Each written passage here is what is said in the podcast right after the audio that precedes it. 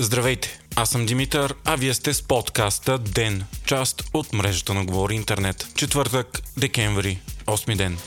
Предизвестено България официално остава извън Шенген. Това реши днес съветът на Европейския съюз. Против България гласувала Нидерландия, а против България и Румъния Австрия. Така съседката ни също остава извън Шенген, защото е необходимо пълно единодушие. За сметка на това обаче, Хрватия ще бъде прията от 1 януари 2023 година. България и Румъния бяха подкрепени от Европейската комисия, Европейския парламент и от почти всички държави от Съюза, но дори това не помогна. Австрия и Нидерландия смятат, че страната ни още не е готова за Шенген заради проблеми с корупцията, правосъдната система и невъзможността да бъде секнат напълно потока от нелегални мигранти, които после отиват навътре в Европа. Австрия обяви, че иска нов график за присъединяването на България и Румъния към шенгенското пространство, който да бъде определен през есента на 2023. Това означава, че за сега австрийските власти нямат намерение да ни допускат в близко бъдеще.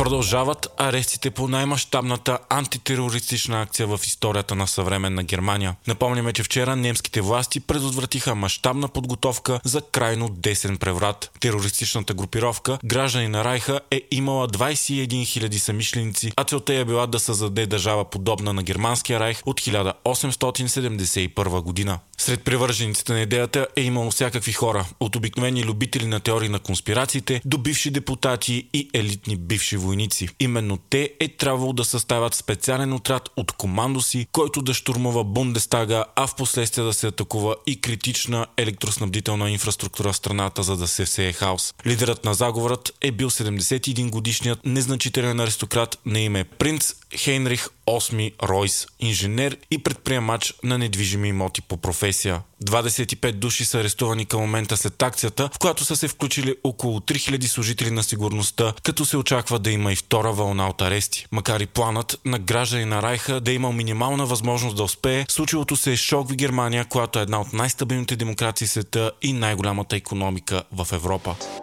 Президентът на Перу Педро Кастилю е арестуван след като е направил опит да извърши държавен преврат, разпускайки парламента. Той е ляв радикал и управлявал 16 месеца. Вчера Кастилю обяви извънредно положение, разпусна парламента и въведе вечерен час. Парламентът обаче не се подчини, нареди ареста му и извърши импичмент. Така вице-президентът Диана Буарте става първата жена президент в историята на Перу учени са открили най-старата ДНК на растения, животни и микроби до сега на 2 милиона години. Това се е случило след изследване на седимент от най-северната точка на Гренландия край арктически фьорд. Част от ДНК материала е и бил на изчезналия мастодонт, което показва, че той е обитавал много по-голям район, отколкото се е предполагало до сега и никога преди не е откриван в Гренландия. Според изследователите находката показва уникална екосистема от видове, живели заедно, която няма аналог в момента.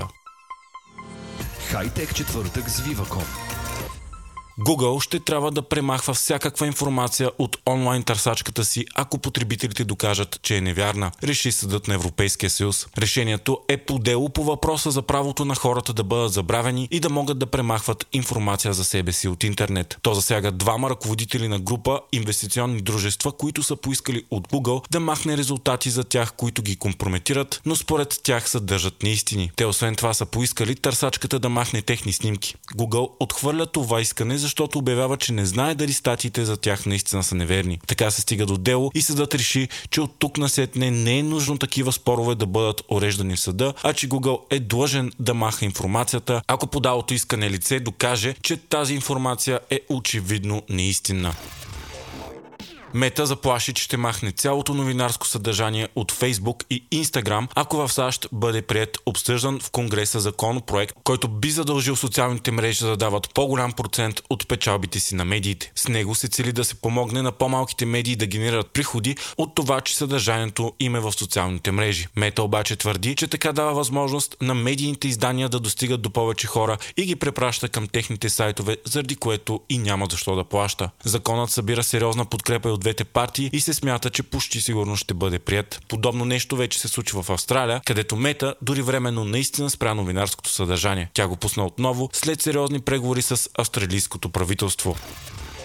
Apple ще използват чипове, произведени в САЩ за пръв път от близо десетилетие. До тук се стигна след като тайванският производител на полупроводници TCMC откри завод в Феникс, Аризона. Това ще даде глътка въздух на Apple, които като много компании се сблъскват с сериозния недостиг на полупроводници, започнал по време на пандемията, предимно заради нарушеното производство и доставки от локдауните в Китай. Apple иска и да диверсифицира доставките си заради геополитическото напрежение между САЩ и Китай и вече се насочи към други страни като Индия и Виетнам. Недостигът на полупроводници е струвал 6 милиарда долара на компанията само за миналата година. Вие слушахте подкаста Ден, част от мрежата на Говори Интернет. Епизода подготвих аз, Димитър Панайотов, а аудиомонтажът направи Антон Велев.